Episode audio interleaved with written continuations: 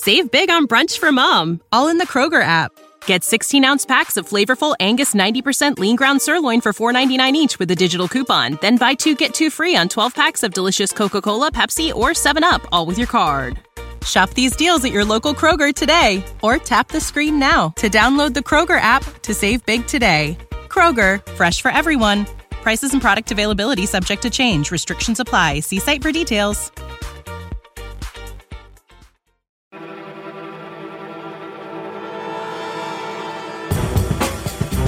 Hi, I'm Tom Butler. I'm Brendan Duffy. And I'm Tom Wheatley. And you're listening to the James Bond A to Z podcast.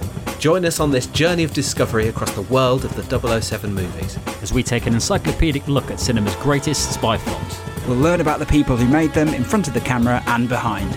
From Ken Adam to Max Zorin, with occasional detour down a few rabbit holes. And we'll sometimes be joined by guests with unique insight into the world of Bond. This podcast is in no way affiliated with the James Bond brand, Eon, or the Fleming Estate. We do our best to make sure the information is accurate, but sometimes we do get it wrong. If you want to correct us on something or add some more detail, email us on podcast@jamesbondatoz.co.uk. Thank you for listening. We hope you enjoy the show. If you want to support the podcast, we have a Ko-fi page at ko-fi.com/JamesBondAtoZ, and you can find the link in the show notes.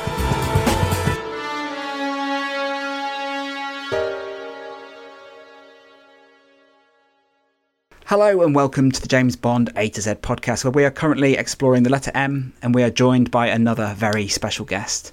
My name is Tom Butler, and joining me on this episode, it's the man with the golden grin. It's Mr. Brendan Duffy. Very nice. Hello. Bungled that one again. And our special guest this week is a man who was the executive assistant of Sir Roger Moore for 15 years and is the author of Raising an Eyebrow, My Life with Roger Moore. It's Mr. Gareth Owens. Welcome. Good afternoon, good evening, or good morning, wherever you are, whenever you're listening. And yes, M for more. So that's why I'm here. Exactly.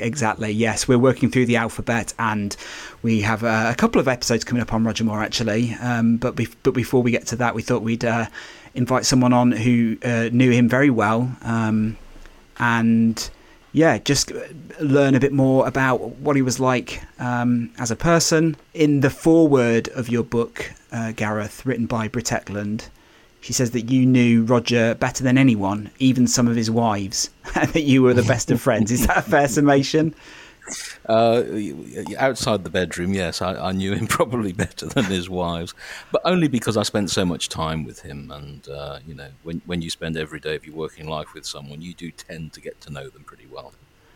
I'm sure you do. I don't want to obviously delve over too much of the material in the book, because I just would recommend anyone who's listening to this to read it for themselves and learn about your story and how you came to meet Roger and how you came to work for him. But would you mind telling us about the first time you met Roger and what that experience was like? Did he live up to your expectations? Well, yeah, they say never meet your hero, don't they? It was actually at... and I think this is in the book, I hope so, it was actually at Desmond Llewelyn's memorial service, which I think was around about the year 2000, just behind Harrods, actually. There was a lovely church, and afterwards we went to a hotel for a sort of drink and a nibble, and Roger and his wife Christina were there. And I'd never met him up until that point. You know, I had an office at Pinewood, he was based at Pinewood, but we'd never sort of crossed paths. And so I sort of went over because his PA, Doris Spriggs, knew I was going to be there and said, you know, Roger's going, so do go over and say hello. So I went over and I said, Roger, you know, if you don't mind me calling you Roger, Doris Spriggs said I should say hello. And he said, oh, who are you? I told him. He went, yes. So he was very charming. I mean, he had 20, 30, 40 people queuing up to shake his hand and have a photograph with him, despite it being a memorial service. And he was equally charming to everybody. You know, he had time for everybody, even though he probably thought to himself, oh, my goodness me, you know, when's this queue of people going to end? Must have been quite an occasion, Desmond's memorial service. Yeah, I mean, Desmond was a really lovely man, and I'd known him for quite a few years, and it was a very tragic end to his life. And he was such a fun character, and, you know, you've probably heard the stories that everybody used to sort of wind him up a little bit, and Roger would take the piss by changing his dialogue. And, you know, Desmond was a good sport. And he was very, very kind to me because we were fellow Welshmen. You know, I'm Welsh, he was Welsh. And, I stayed with him and his wife and had lunch with him several times. And he came up to North Wales when I was a student here to help me out. And I went to his funeral, which was in Battle, just outside Hastings, which is a very sad event. But obviously the memorial service was a much more celebratory and happier event. And Roger was there to talk about working with him, of course, and tell some very funny stories. So, yeah, it was a sort of a sad day, but, you know, sad in a good way, if you know what I mean. You know, we weren't shedding tears of sorrow. We were shedding tears of joy. You know, we were happy that Desmond had been in our lives. Yeah, there was so much to celebrate as well. He'd worked with so many people across so many years, hadn't he? So it was... Well, yeah, I mean, up until that point, he was the only actor to work with all the Bonds. Yeah. You know, because he'd worked with everybody. You know, George Lazenby, Pierce Brosnan, Roger, Sean, Timothy Dalton. And he was the one continuity, if you like, throughout the series. And he just loved working on the films. I mean, on his last The World Is Not Enough, he invited me down to the set, which is just round the corner from my office. And he said, come down. And he was sitting there in his chair and sort of laughing, saying, you know, John Cleese can't remember his bloody lines. And it was quite fun to be there. Yeah, I mean, he loved making the films. And I think the poignant thing was in interviews, because he had his book came out around that time, his autobiography. And people were saying, will you continue making the Bonds? And he said, yes, so long as the producers want me and the good Lord doesn't. And unfortunately, the good Lord won through. Before we fall into any pitfalls, Gareth, can I ask you what's the number one question people will want to know about Roger Moore when they sort of come to learn about your association with him? Oh, gosh. A lot of people say to me, was he as nice as he appeared to be? Because he had a reputation of being nice. And, you know, you don't build up a reputation of being nice if you're horrible, do you? You know, of course he was nice. He was nice. He made time for everybody. And he always, you know, he was always interested to meet people, even though sometimes he was very tired, he was a bit fed up. And, you know, often he'd have to go to dinners and, you know, you'd be there for hours on end and just really want to leave. But he was very gracious, and that's what I always remember. You know, he made time for everybody, just as he made time for me that day I first met him. And, you know, that's a mark of the man, really.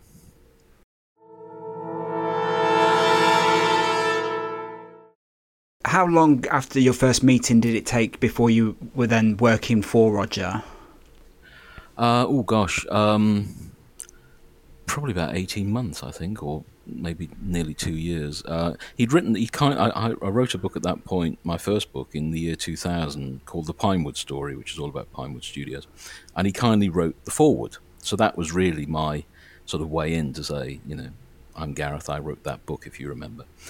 And I wrote a couple of other books after that, one being about the films of Roger Moore, because Doris did say to me, look, Roger won't be interested. He's always resisted writing his autobiography. He's had many offers of people saying, you know, we'd like to write a book about you. And he's always said, no, thank you very much. And I said, well, I'm going to write this book, or I'm writing this book, and it's really going to be about his films and career. It's not going to be about his private life. There'll be a little bit of, you know, yes, he married Louisa, and yes, he married Doris Spriggs, but I won't linger on that. And Doris said to me, she's very, very sweet, Doris, and she said to me, I don't want to know anything about it till you're finished. Show me when you finish, but don't tell me anything about it, because if you tell me, I'll have to tell Roger. And that was a nice way of saying, you know, don't mess it up, you know, get the finished book out to me. So I finished this book, I sent it to her, she was impressed, she sent it to Roger.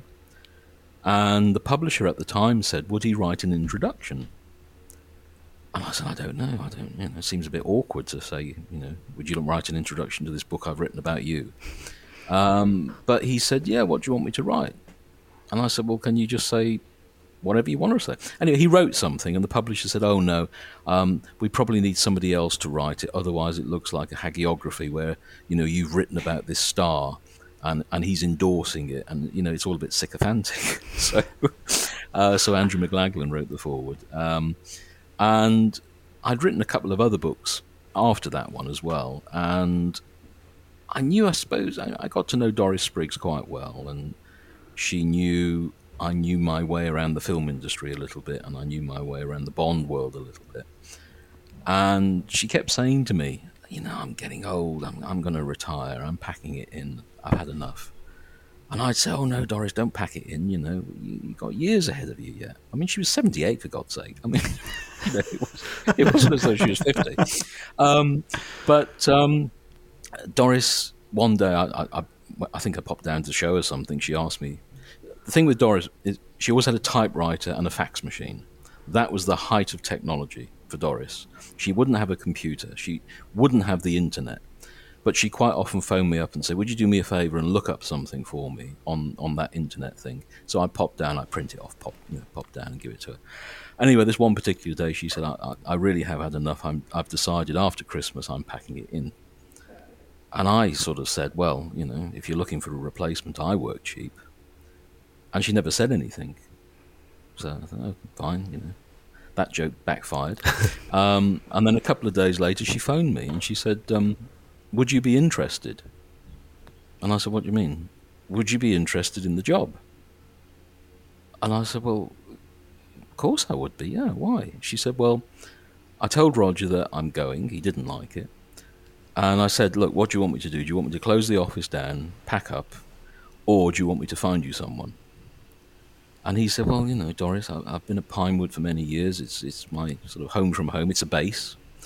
And he said, could you find somebody? And really that was the phone call to see if I was interested. And I said, yeah, you know, I'm very interested. And she said, right, well, I'll tell Roger then, and I'll get him to get in touch with you. And I said, well, what about the interview? Oh no, there's no need for an interview. You're fine, you're perfect. That's good, I'll tell him. And that's really how it came about.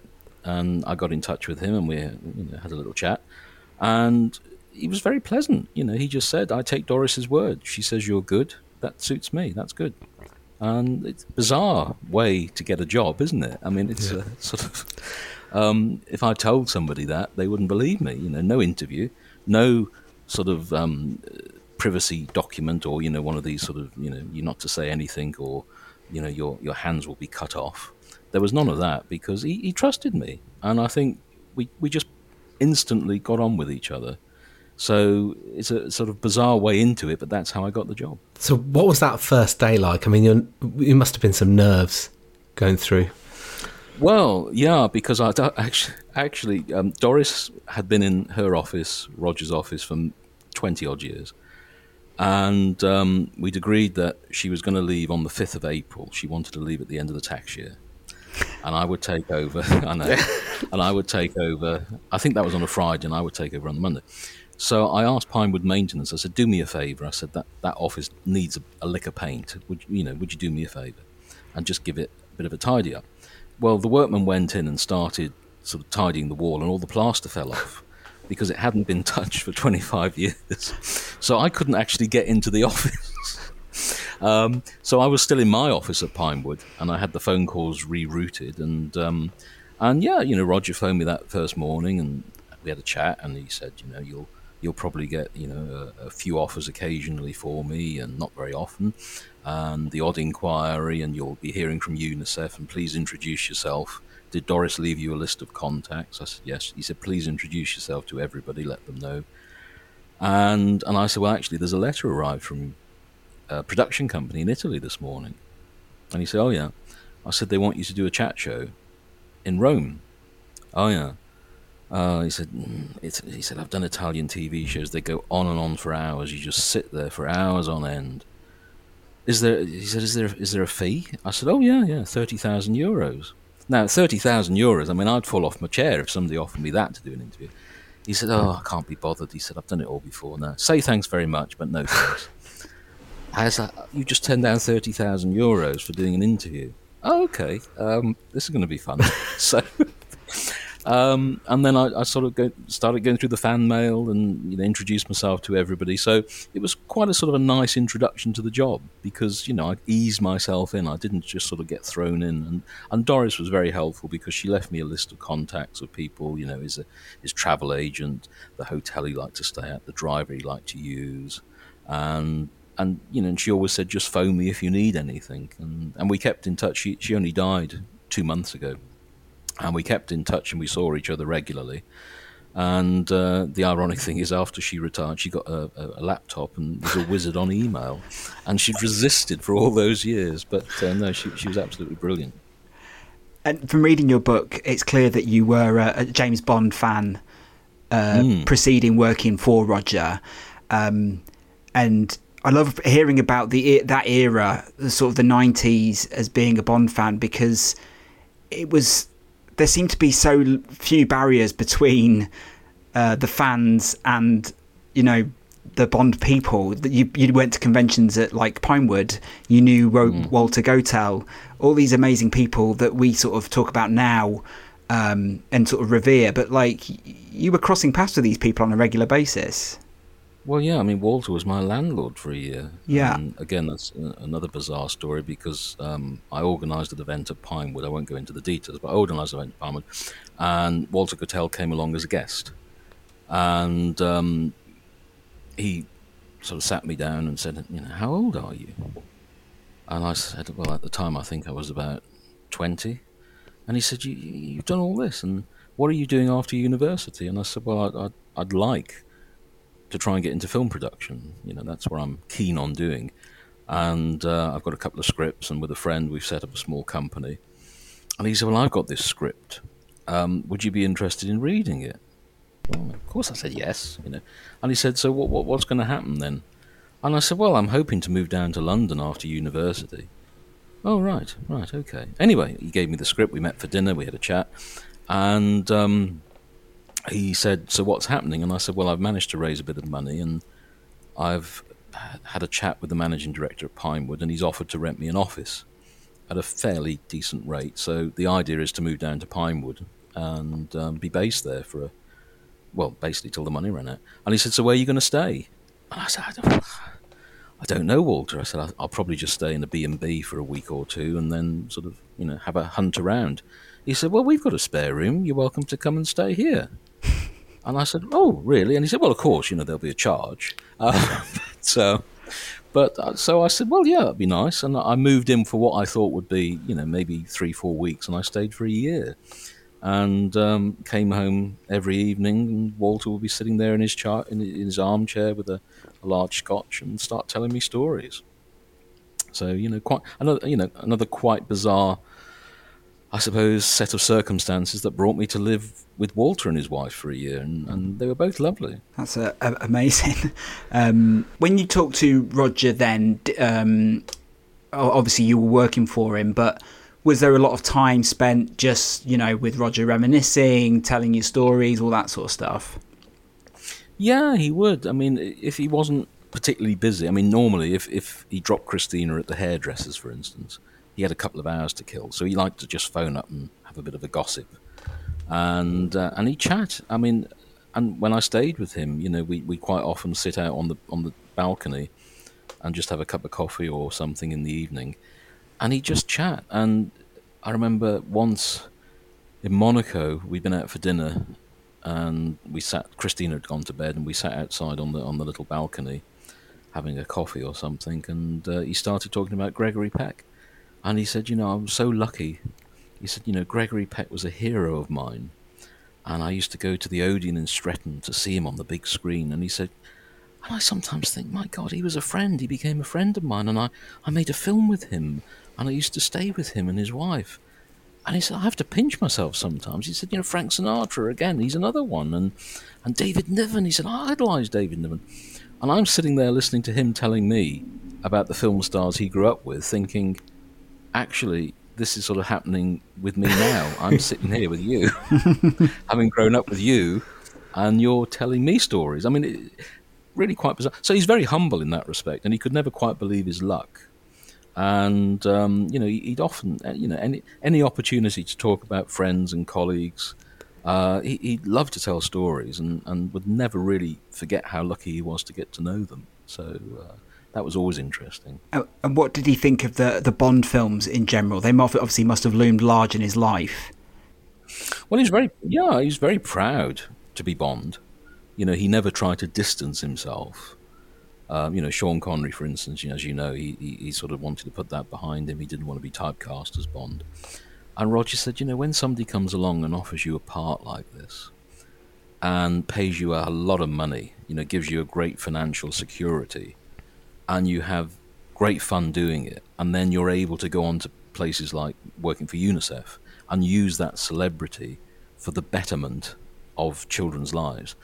He said, what is there not to like? He said, I can walk into restaurants and get a pretty good table, and everybody's nice to me. And he said, that's fantastic. So he loved Bond, and he would always be he was a great ambassador for Bond. He would always be supportive. He never saw Timothy Dalton's films. Well, for quite a few years he hadn't seen them. And then Pierce Brosnan came along. He saw, I think he said, that he saw the first reel of Goldeneye when he went to visit the set. But it wasn't really until Daniel Craig came along that he started getting into the Bonds again. He said, I feel safe to watch them now, because he was always afraid that, when he gave up and Timothy Dalton took over, he said, it wouldn't be very gracious of me if someone said, what do you think of Timothy Dalton, to say, oh, I didn't think he's very good. He said, so the best way to avoid answering is to say, I haven't seen the films. So he avoided the films. Same with Pierce Brosnan. He avoided the films. And then later in life, of course, having seen them, he could say, yeah, I really enjoyed them. He went to the premiere of Die Another Day. And when he came out, I saw him and I said, what did you think of that? And he said, I'll speak to you tomorrow. So he was very diplomatic. But he wouldn't say anything negative in the press. That was the thing. He would always sort of smile and find something positive to say. And he liked George Lazenby. He saw George several times socially, and he thought he was a good Bond. And he said, unfortunately, George got the wrong advice. And, that sort of brought about his downfall, as we all know. So, yeah, very proud to be Bond and very supportive of all the Bonds, and certainly very helpful to the producers over the years. I think that's the sort of mantra we've followed with this podcast as well, in terms of just really seeing the positives in Bond. Mm. Whereas you can get people that don't and they pick out negatives, but we're always celebrating the world of Bond. Mm. Well, it's something to be celebrated, and Roger, okay, some of his films weren't as good as the others. But, he said, quite often it fell to the director and to the writer to come up with something at very, very short notice. You couldn't use a certain location, so you had to adapt. And he said, it's a constantly evolving situation. And he was very proud of being part of that whole family, because they all worked as a family. And, everybody came together at lunchtime and they all sat around the table eating lunch. There was none of this, I'm going to my trailer and my personal chef is going to prepare me a meal. It was very much a family, and Roger loved to take the mickey out of people as well. And everybody loved him for that, because he put them at their ease, particularly if you're a new actor walking onto the set where, say, you've got a scene with Bernard Lee and Desmond Llewelyn. They all know each other, and you're a new actor coming onto the set and you think, my God, everybody knows each other. And then Roger would sort of very gently take the fun out of them, I suppose, and they immediately start laughing and all be at ease, and that was part of the magic of him being on set, and he would certainly come in. If somebody was on set for the first time, he might not be in the scene, but he would certainly come in to welcome them and to sort of say, welcome to the set and everything. And I think that endeared him to so many people, and so many directors and producers loved working with him. Did he ever watch back his own Bond movies? Yeah, he did sometimes, simply because Christina hadn't seen many of them. So if there was one on, on ITV4 or something on a Sunday afternoon, and he'd be flicking through his Sky box, he'd say, oh, look, here's me. And she'd go, oh, darling.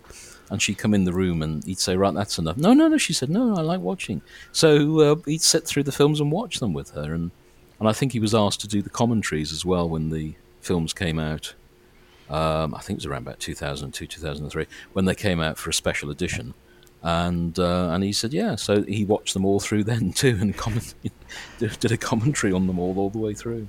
We had John Cork on the podcast, and he did the podcast, DVD commentaries with Roger, and he was telling us, you would obviously just feed him a tidbit of trivia, and then he would just go off and, tell a full anecdote, and then you'd have to trim that down to stick it on the commentary. And then obviously some stuff had to be taken out for legal reasons. But Yeah, he just, yeah, sounds... One of the great images in your book, Gareth, that I really enjoyed was when you talk about when he would spend time away in Switzerland, and he would just spend his time watching his Academy DVDs. Yeah, so he was a big film fan still. Oh, yeah, lovely. You know, he loved films, and he'd always, you know, if I sat down with him and watched a film, he'd always say, wasn't that camera work great? You know, and the way that the lighting cameraman got into that set, and so he was always appreciative of filmmaking as well as just watching it for entertainment. And you know, Monaco, where he lived in the summer, was a very sort of social place, and he'd always be at dinner parties and, you know, be invited to the palace, and you know it was just a constant mix of celebrities and society. But when he went to Switzerland in the winter, you know, he lived in a little, I say little town, it was a little town, and he had a chalet out of the way up a mountain, and it was just him and his wife really, and his family. So they wouldn't be going to parties and things. They'd go out to lunch, they'd come back and put a movie on, and I think that's where he was at his happiest really, because he could just relax, he could just be himself and enjoy things. You know, he wasn't on show, he didn't have to wear a suit and tie to go out shopping, whereas in Monaco you tend to have to, because it's such a small place, you're bound to bump into somebody. And Christina would always say, well, you can't wear jeans and an old sweater, because if we go out and bump into somebody, they'll say, cool, hasn't Roger Moore let himself go? Which is true, isn't it? You know, they expected him to walk off a plane. You know, he'd fly to Los Angeles and they'd expect him to walk off a plane with, you know, immaculate hair and a suit on and a tie. And, you know, when you've been on an overnight flight, as you know, you're pretty tired when you get off, and the last thing you want is a press call. But UNICEF often arranged that. You know, he literally walked down the steps of a plane into a press call. And that's why Christina would always say, you have to look your best. You have to look good, because, you know, you're Roger Moore, and, you know, people will criticise you if you turn up looking like an old tramp. But in Switzerland, to a certain extent in Switzerland, you could put a pair of cords on and an old sweater and nobody would blink an eye, you know, because nobody sort of said, oh, wow, that's Roger Moore. They would just see somebody in the shopping centre going, that bloke looks like Roger Moore, doesn't it? I mean, very bizarre. And you know, it was him. What sort of movies did he like to watch? Do you remember?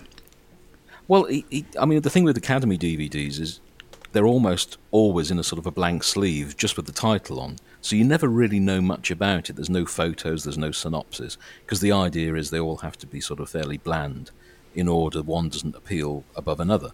So, you know, you'd open the box and there'd be 30, 40 DVDs in it, and he'd just pick one out and watch it. He liked dramas, he liked comedies. He didn't like sort of violent gangster-type films. He didn't really condone violence, which is rather ironic, as he would always say, for someone who was always pictured with Walter P.P. Ken. But he loved just good entertainment, you know, that Christina would enjoy with him. You know, if he put a Shakespearean film on, she'd fall asleep, because she said, oh, darling, oh, dear, all this dialogue. And, you know, she just liked love stories and costume dramas. So, you know, he had a preference for them, I suppose, because his wife would stay awake throughout.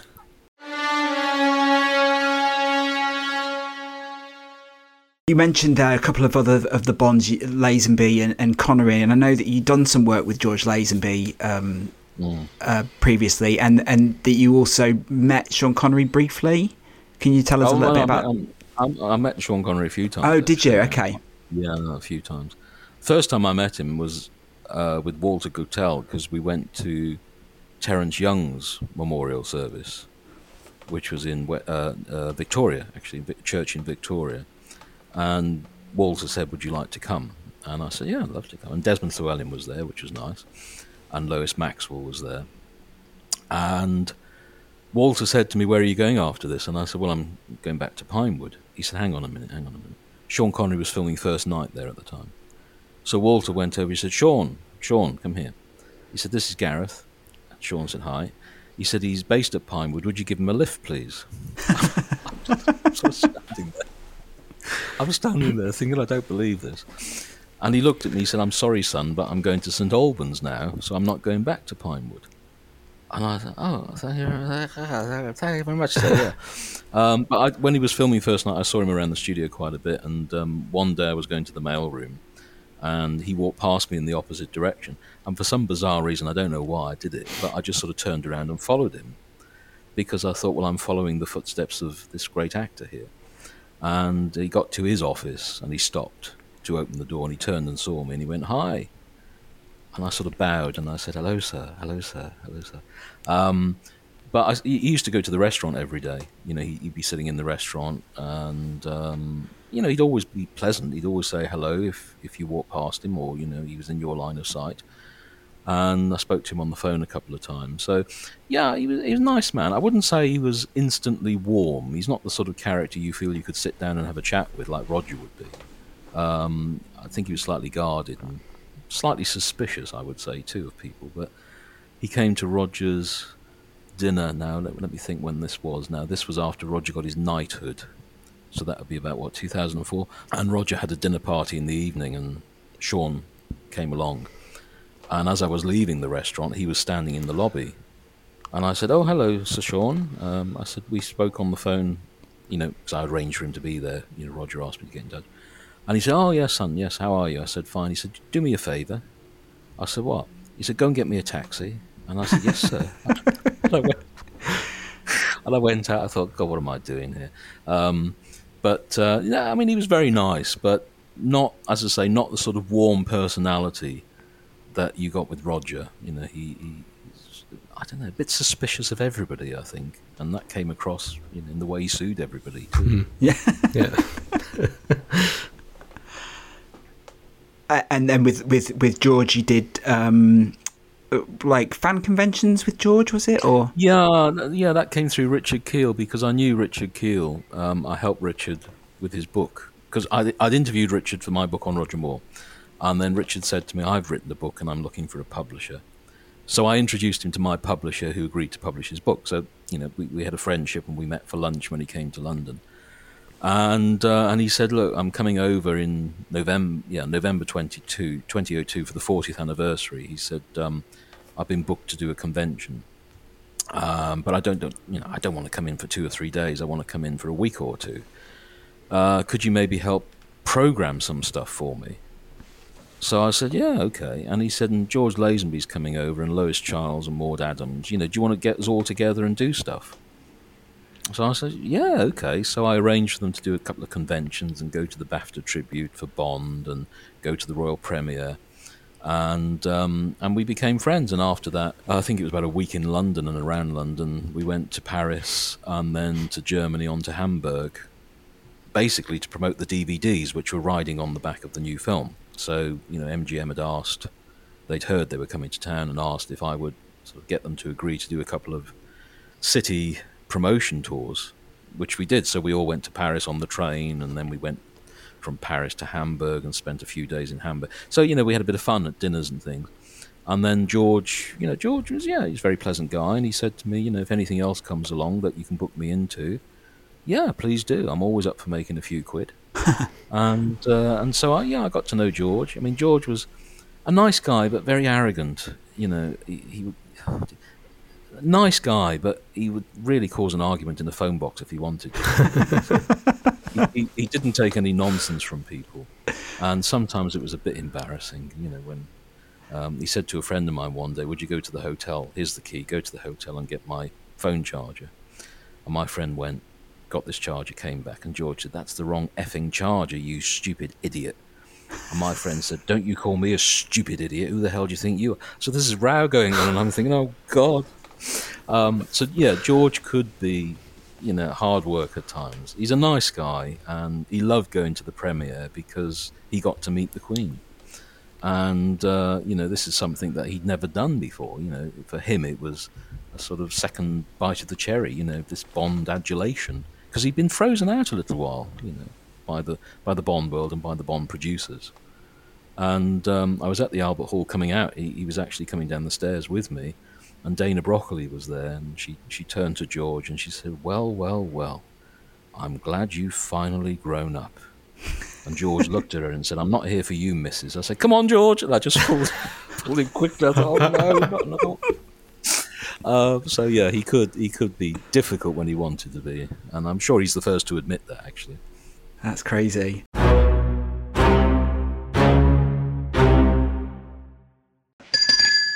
coffee? Medium sweet. 2 medium sweet.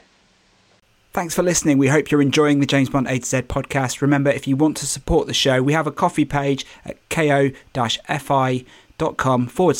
Bond A to Z, where you can buy us a coffee for just £3 or for £3 a month. Thanks for listening. Back to the show. What's the matter? I don't feel so good. I feel so sleepy.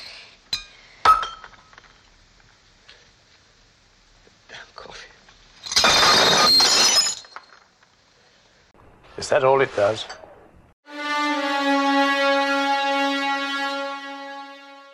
Beyond obviously working with Roger, who else have you worked with that sort of made a lasting impression on you? Oh, God, well, I met so many people, and particularly through Roger. I mean, Britt Ekland is somebody I look after nowadays. She asked me to be her agent, and so I've looked after Britt for quite a few years now, and she's lovely. Maud Adams, absolutely lovely. They're Swedish. They're both Swedish. They're very easy personalities. Yeah. Richard Kiel was a great friend. I mean, a lovely, lovely friend. Whenever he came to London, even if we weren't sort of doing a convention or a book signing or something, he'd always phone me up and say, "Do you want, let's meet for dinner." And one time he was promoting Swatch watches, and he said to me, "I'm coming over with Diane and his youngest son and his then fiance." And he said, "Chris has never been to London before. I thought, I'm working, but I thought maybe you and Diane would like to go out for dinner with Chris and his fiancée and then go to see a show." So I said, okay. He said, "I'll take care of it all, don't worry." So he booked us dinner at Rule's Restaurant. And then we were going to see The Producers, the Mel Brooks production. And we had a lovely dinner, went round to the theatre and got there with the tickets. Diane pulled the tickets out. And there was this silence at the box office. And they said, "Bear with us a moment." They disappeared. Came back and they said, "We're ever so sorry." And Diane said, "Oh no, he hasn't booked the wrong night." And they said, "No, the wrong country. These are for Broadway." Oh no! But they were very nice about it. They actually found us. They gave us a box to go and sit in. They saw the funny side. But no, Richie was a great guy, and we'd always meet. And I think it was his last trip over. He wasn't a well man. He was always slow. He had a walking stick, but as he got older it became more difficult to get around, and he had a wheelchair. And he came over and he was doing some promotion, and they asked him, I think it was the Bond. Now I'm trying to think what year was this. It might have been 2012 actually. I think it was the 50th anniversary. He came over and he was doing some Bond DVD promotion. And I had a call from Findus, the frozen food people. And they said, "How long's Mr. Kiel in town for?" And I said, "He's only here for a few more days. Would he be interested in doing an ad campaign for us?" And I said, "Well, possibly. What's it for?" And they said, "We're bringing out this new fish burger called The Bigger Bite. And the slogan is something like, 'Get your jaws around this.'" And they said, "What we'd like to do is have Mr. Kiel holding one of these burgers. It's just a print campaign, for magazines and internet." And I thought, okay, fine. So I phoned Richard up at his hotel. I said, "What do you think?" He said, "How much?" And I said, "Well, Richard, they're offering so much," and it was quite a lot of money. And I said, "They want you for 3 hours. "Yeah, sure, I'll do that, no problem." So off he went and did it. And about a month or two later, I got a card in the post from his wife, Diane, and she said, "Thank you for my new kitchen." It obviously paid for the kitchen. But no, he was a great man, very intelligent man. He'd written a couple of film scripts, he'd written a couple of books. And a lot of people thought because he was tall and he always played these sort of slightly villainous roles, he couldn't be, terribly intelligent. But he was. He was very intelligent and great conversationalist. And a great PR man, because, they asked him, as I say, to do these promotion tours for the DVDs. And he would sell them. I mean, he would really draw people in and really sell the product. He was a great salesman. So they always got good value out of him. And when he was selling his books, he'd be at conventions. And you'd have a lot of people sort of staring and sort of walking past. And he'd always place his hand out, to shake their hands. And they'd come over and he'd say, "Hey, would you like to see my book?" and he'd sell them a bloody book. You know, these people who were just walking past. And sometimes, I remember once we were in the Science Museum, there was a Bond exhibition on there, and he was signing photographs. And somebody said to him, which one do you prefer? And he nudged me and he said, come here. I said, what? He said, if anybody asks which is my favourite or which I prefer, always push the one that's not selling very well, all right? So, you know, he'd have a great big pile of one photograph and say, yeah, that's my favourite, and they'd all buy it. So he's very, very clever salesman and lovely, lovely man. And it was so sad, really, to see him sort of deteriorate in his last year or two, because he had so much life, but his body was sadly failing. There's a very small intersection here, Gareth, because I interviewed Sir Roger, I think a few days after, or maybe the day after Richard had died. So maybe you would have put the call through. And I asked Roger about Richard, and he played a beautiful tribute to him. He said he was a big man with a big heart, and it was just a really touching tribute from him. He obviously thought very highly of Richard as well. But talking of Roger's books, you like, what's the technical way of saying it? Did you ghostwrite the books with him, or because he's the author, right? Or he's the author. My name's on the inside cover page. No, because I mean, he said to me, "Do you want to take a credit with me?" And I said, "No, it's your book."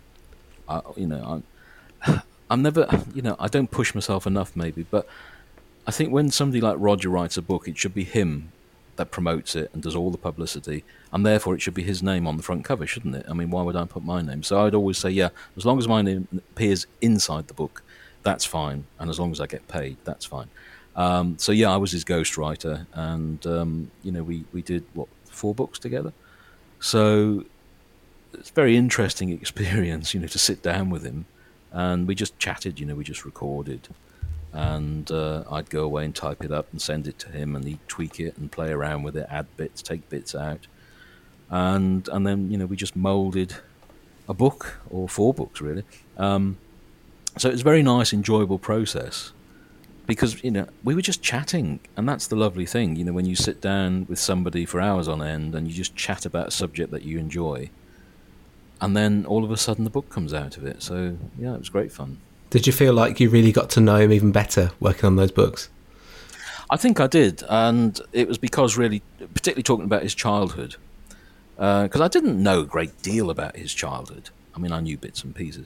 But, he was telling me stories about his friends at school and his first girlfriend. And I don't know whether it's in his book, I can't remember now, but where he lost his virginity.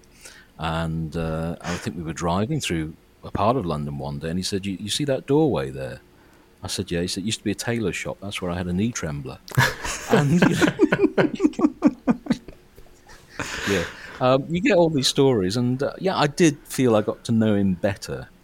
And he was very open with me. I mean, there were some things he didn't really want to talk about. He didn't want to talk about his marriage breakups because he felt it unfair.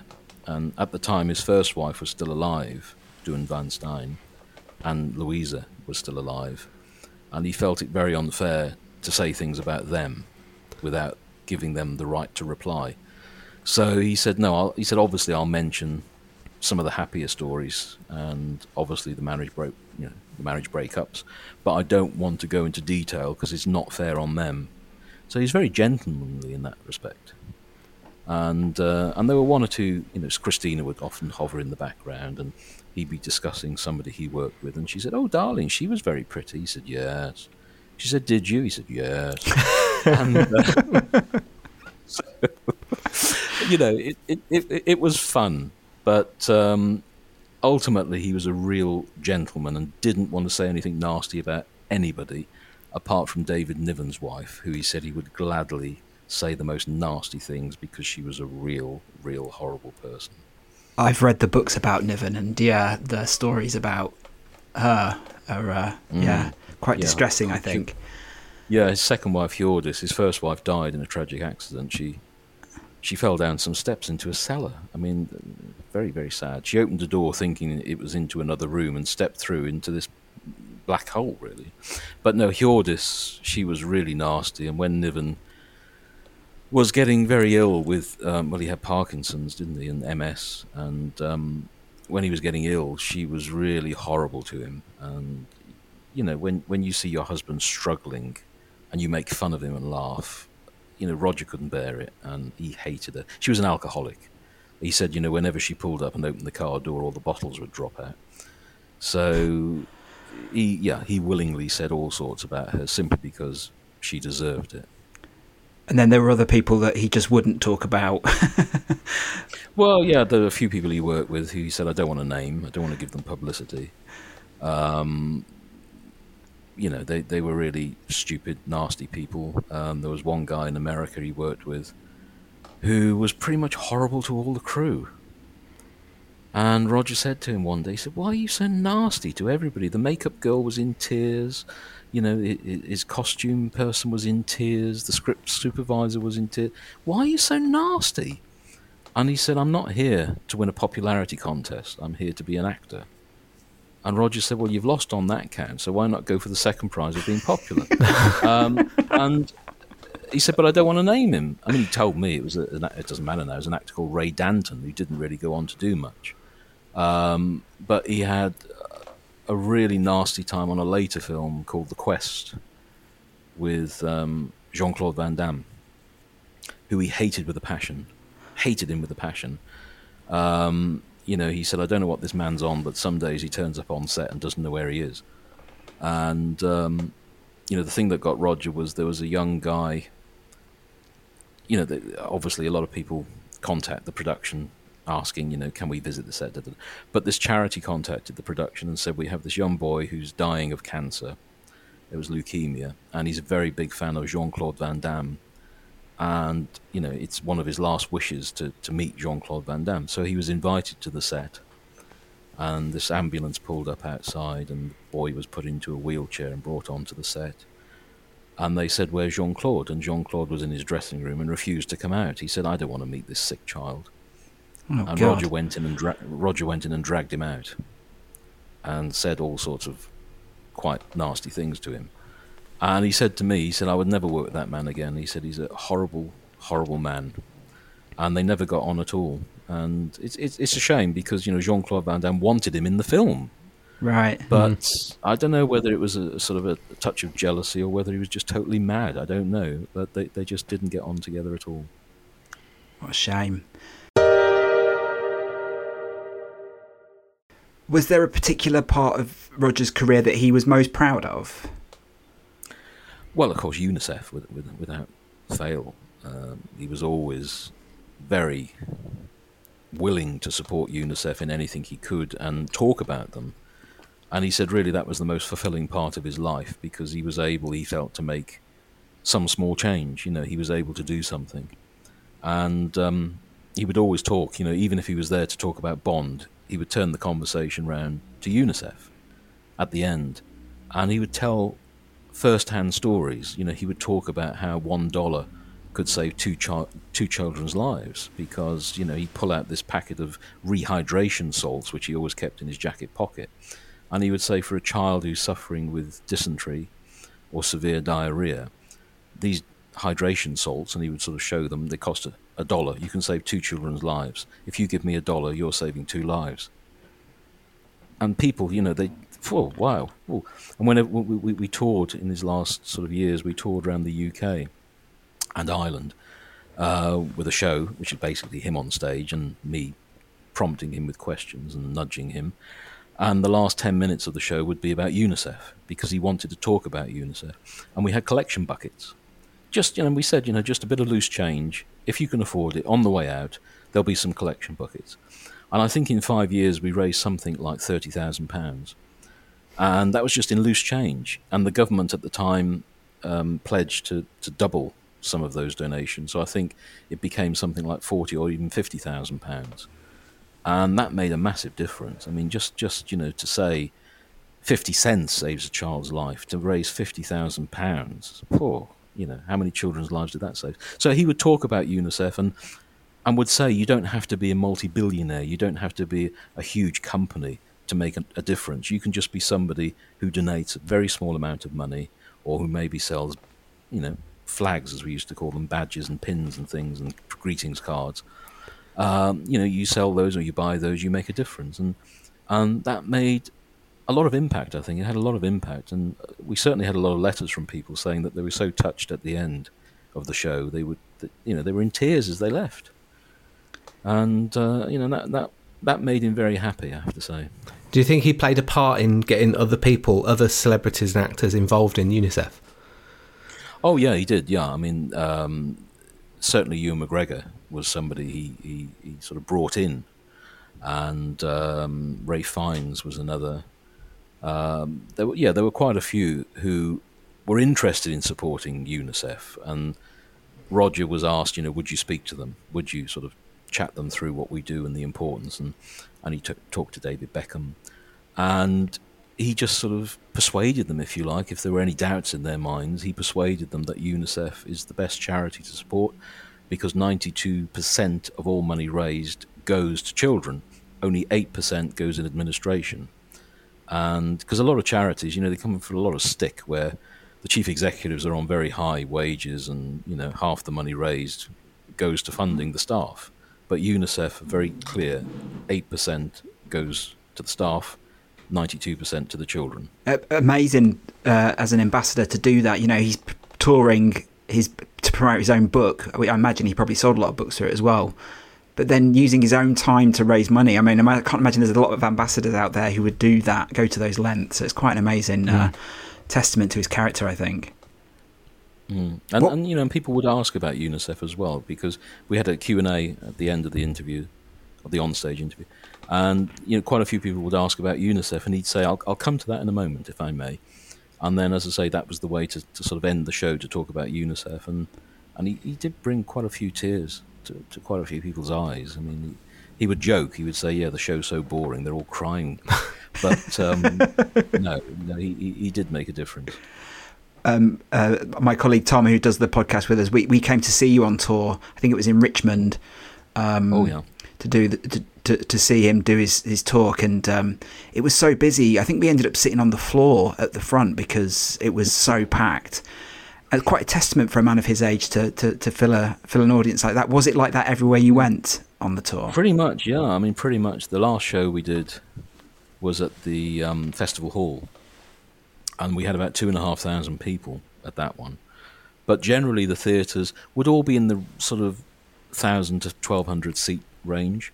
And we pretty much sold out wherever we went. And I think for Roger, it wasn't so much about the money or anything like that. It was about standing in the wings and seeing all these people.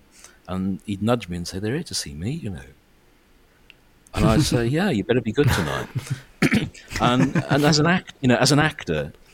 At that age, he was in his mid-80s. An actor in your mid-80s, to have 1,000 people or more pack a theatre to see you, I mean, it's really quite touching, isn't it? Because, actors crave an audience. They crave that reaction, that sort of interaction with an audience. And to walk out on stage, sit in an armchair and have a standing ovation before you've said anything, I mean, it's very touching. And he really enjoyed it, and he loved having questions as well, because he never quite knew what was coming. Yeah, I imagine that was quite a fun experience to do that.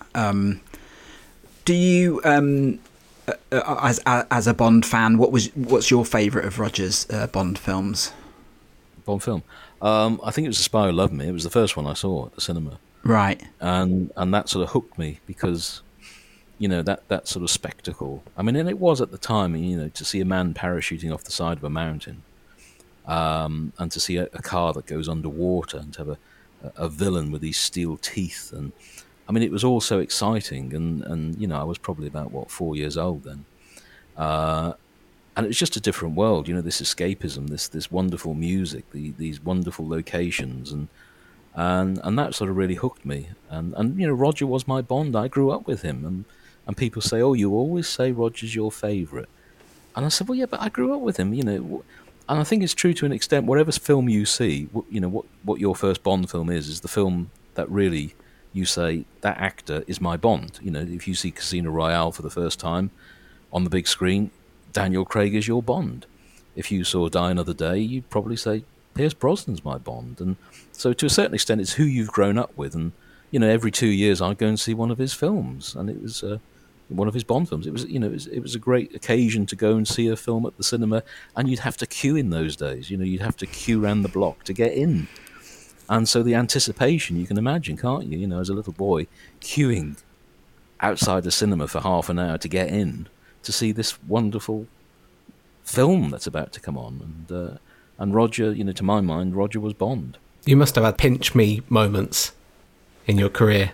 Oh, yeah. Yeah. Oh, God, yeah. I mean, you know, to be sitting on the back of a car with him and, you know, arriving at premieres and arriving at sort of special events. Yeah, it's quite bizarre, you know, it's quite bizarre. But I think, you know, when he died, there was such an outpouring of love. And, you know, when people die, you always hear from their friends, you know, so-and-so puts a tweet out or a Facebook message or speaks to BBC News. But there were thousands and thousands of people who he'd never met, he never knew. You know, he touched their lives and they were all sort of paying tribute to him.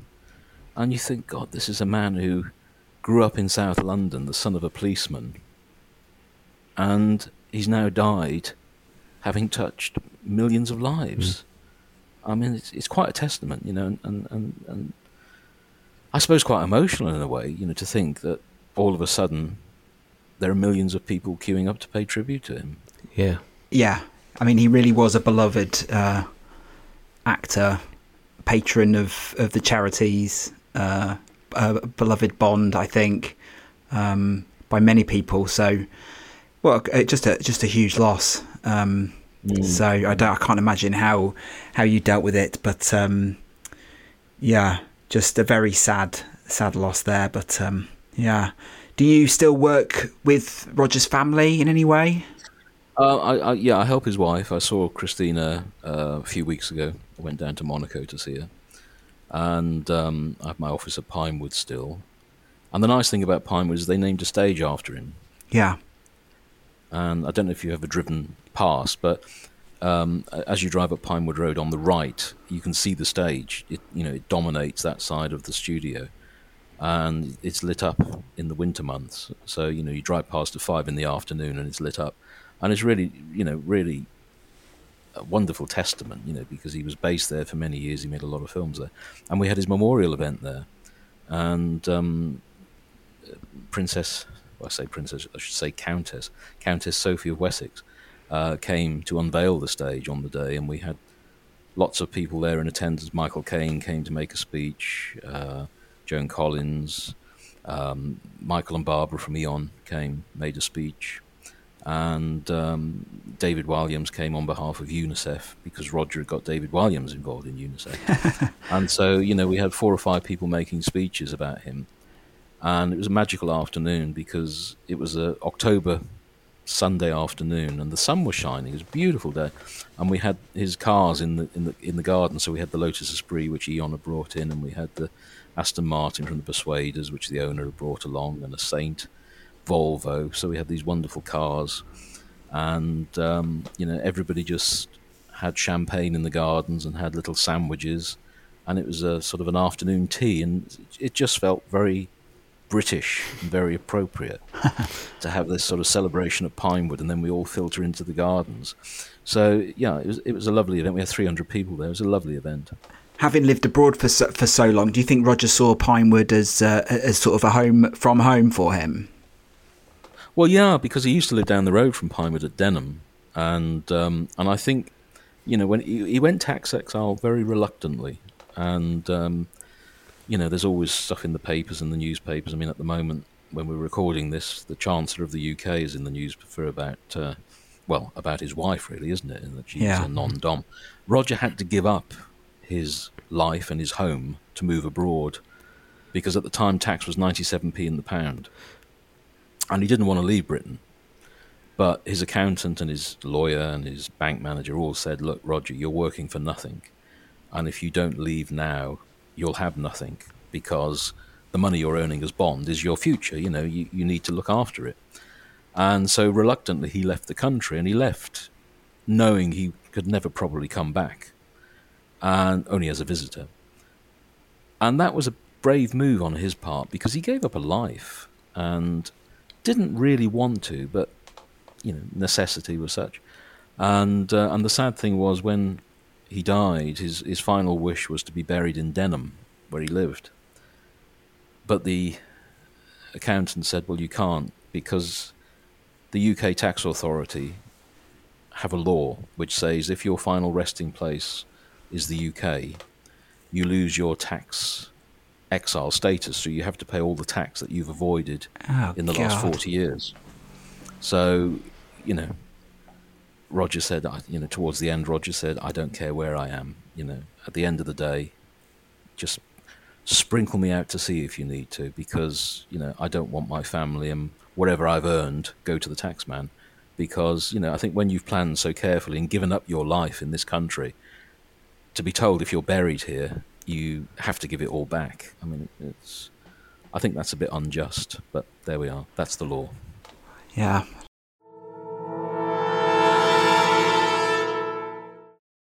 Gareth, as a Bond fan, do you have? I mean, you've obviously mentioned The Spy Who Loved Me. What are your favourite Bond films generally? Oh gosh, I like From Russia with Love, the early Sean Connery. Yes, and Goldfinger as well, I have to say. I mean, the early Sean Connery films I think are very good because they set the style. You know, they set the standard really, and you know, the editing on them is so fantastic. You know, it's so tight. And you just don't get a second to breathe. You know, From Russia with Love keeps moving, moving, moving. It's a great thriller. So I love those two. And I think, you know, Pierce Brosnan, Goldeneye, you know, that was a sort of a breath of fresh air after a big gap of 6 years. And, you know, it sort of reinvigorated the franchise, didn't it? So, yeah, I enjoy that. And Daniel Craig, I mean, favourite for me was Skyfall. And... you know, it's such a brilliant film, I thought, and I saw it with Roger because we were going out on tour, and Eon asked if he wanted to go to the premiere, and he said, I can't because we're going to be in Basingstoke that night, and they said, oh, well, you know, that's a shame because, and he said, well, I'd love to see it because I'm going to be asked, you know, I'm going to be touring, so I'm going to be asked about, you know, have you seen the new film? And they said, well, would you like a preview of it? And Roger said, yeah. So I spoke to them and I said, look, we've got Saturday morning free before the tour starts, and they literally just finished. I mean, it was one of those films where, you know, post-production ended 2 days before the premiere, so, you know, they literally just finished the film, and I think the premiere was on the Monday, so we got to see it on the Saturday morning. We went into Sony's preview theatre in Golden Square, and there were just four of us or five of us, I can't remember, 4 or 5 of us, and you know, Roger turned round at the end and he said, my God, that was a bloody good film. And it was. So, yeah, you know, yeah. I mean, Skyfall for me. And it was a lovely experience to be sitting there, you know. Again, one of those pinch me moments, isn't it? You're sitting in the cinema watching the new Bond film before anybody else has seen it with Roger Moore. And it's a good one. A similar thing, yeah, it's a good one. A similar thing happened with Spectre. Spectre, we were on tour. I think we were in Liverpool and couldn't go to the premiere. And couldn't have a preview even because, you know, we were all over the place by that time. We were touring. And so I booked the local cinema near Pinewood. Gerrard's Cross, and I said, you know, when we get down south, Roger was staying nearby there for a couple of days. I said, we'll go and see the film. So we went over to the Everyman in Gerrard's Cross, and I'd actually been in to see the manager only because I asked if Roger's driver could park in her space, so that we didn't have to worry about, you know, parking, you know, because it's quite tricky. And she said, yeah, of course. And so we arrived, and Stuart, our driver, parked in the space around the back of the cinema, and we came in. And it was only about 5 minutes before curtain up because they'd been stuck in traffic. So they got a drink, and we sat down in the back row. Nobody really noticed him. This is the fun thing. You know, we're sitting in the back row of the cinema. Nobody really noticed him. And then the manager came in to introduce the film, which is something, if you've not been to an Everyman, they do it quite a lot. And he came in, and he said, welcome to the Everyman, and we're about to see... you know, the new Bond film, and I'm delighted that, you know, we're doing this tonight, and Daniel Craig, the second best James Bond. And I could see people sort of turning as if to say, what did he just say? What? Second best Bond? What? And Christina was sitting next to Roger, obviously, and Roger said, what did he say, darling? She said, the second best Bond. Oh, who's the best then? And she said, well, you are, my darling. And these people are going, shh, shh, shh. You know, as if there's some old madman in the back row. And then, of course, at the end of the film, when the lights came up, they were all turning around going, oh my God. So that, you know, again, that's quite a special moment, isn't it? Just think, you know, we've seen this new Bond film. Nobody knew he was there. And then at the end, they're all going, oh my God, Roger Moore's just been sitting behind, you know, sitting behind us. So, yeah, it was funny. Oh, and then did you have to go see No Time to Die without Roger then? Well, I did, yes, unfortunately, yes, I did. I think, you know, he was very gracious about Daniel. You know, he said Daniel Craig is a bloody good Bond. You know, he's a bloody good actor. And I think, you know, he would have been gracious about No Time to Die. He probably wouldn't have liked the ending. No. But, yeah, he'd have been very gracious about it. Indeed. Right. I think we've kept you for long enough, Gareth. I really appreciate you talking to us tonight. But we like to ask our guests the question. So, Brendan, do you want to do the honours? Who do you think should play the next James Bond? Oh, well, apart from me. I would say Sam Hugan. Is it pronounced Hugan? From Outlander. Only because Roger made a film with him about 11 years ago, 10, 11 years ago. And he was a very young guy then. He was the sort of the romantic lead. And Roger said, this guy is good. He's going to be a big star one day. And I think he is, isn't he? Mm. He's certainly making his way. And I know he's been mentioned in several of these sort of... Yeah, he's always touted. Bond articles. Yeah. And I think he'd like to do it, certainly.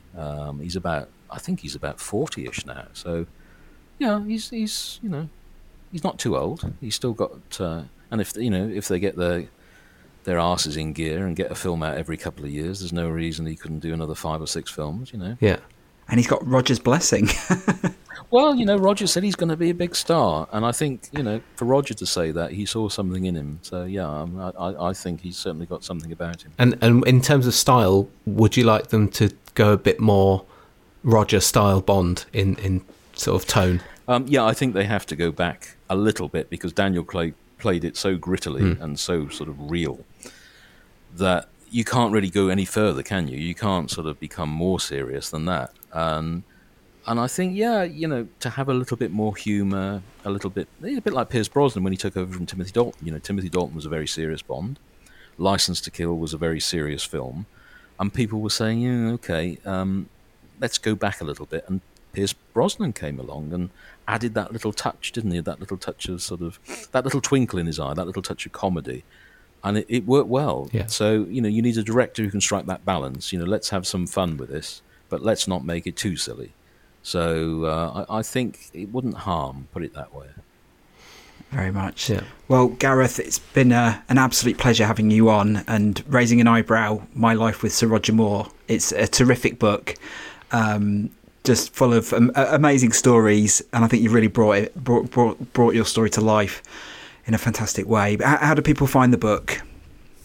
Well, it's available, as they say, in all good bookshops, and you can get it through Amazon or Waterstones or WH Smith websites. So it's still out there. It's available in hardback and paperback. Paperback's cheaper, so if you want a paperback. But no, I'm very touched. I wrote the book not thinking it would ever get published. I thought it was just for me, you know, just my sort of series of memoirs, if you like, my anecdotes and stories. And I mentioned it to a publisher I'd worked with several times, and he said, "Can I read it?" And the next thing I know, he said, "We want to publish this." So that was quite, well, very humbling, actually. Yeah.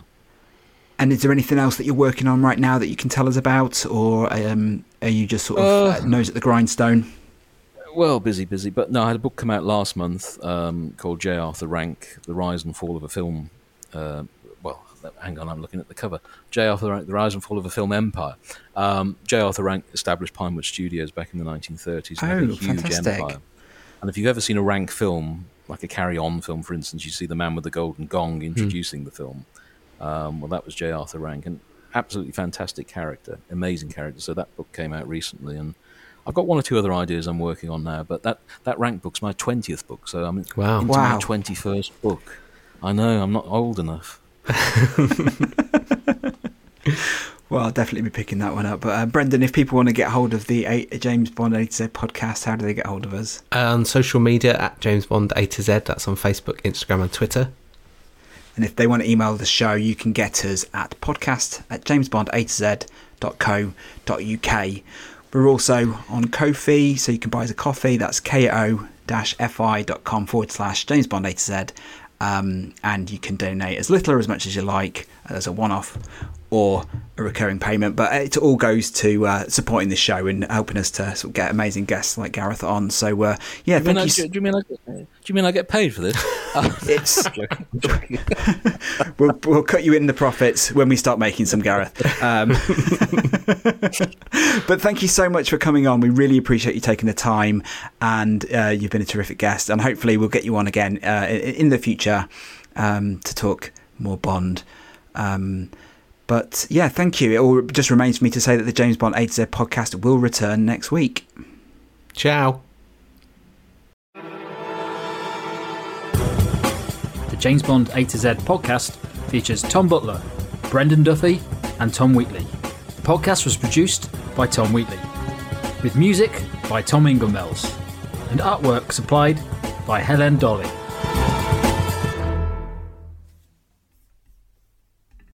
Save big on brunch for mom, all in the Kroger app. Get 16-ounce packs of flavorful Angus 90% lean ground sirloin for $4.99 each with a digital coupon. Then buy two, get two free on 12 packs of delicious Coca-Cola, Pepsi, or 7-Up, all with your card. Shop these deals at your local Kroger today, or tap the screen now to download the Kroger app to save big today. Kroger, fresh for everyone. Prices and product availability subject to change. Restrictions apply. See site for details.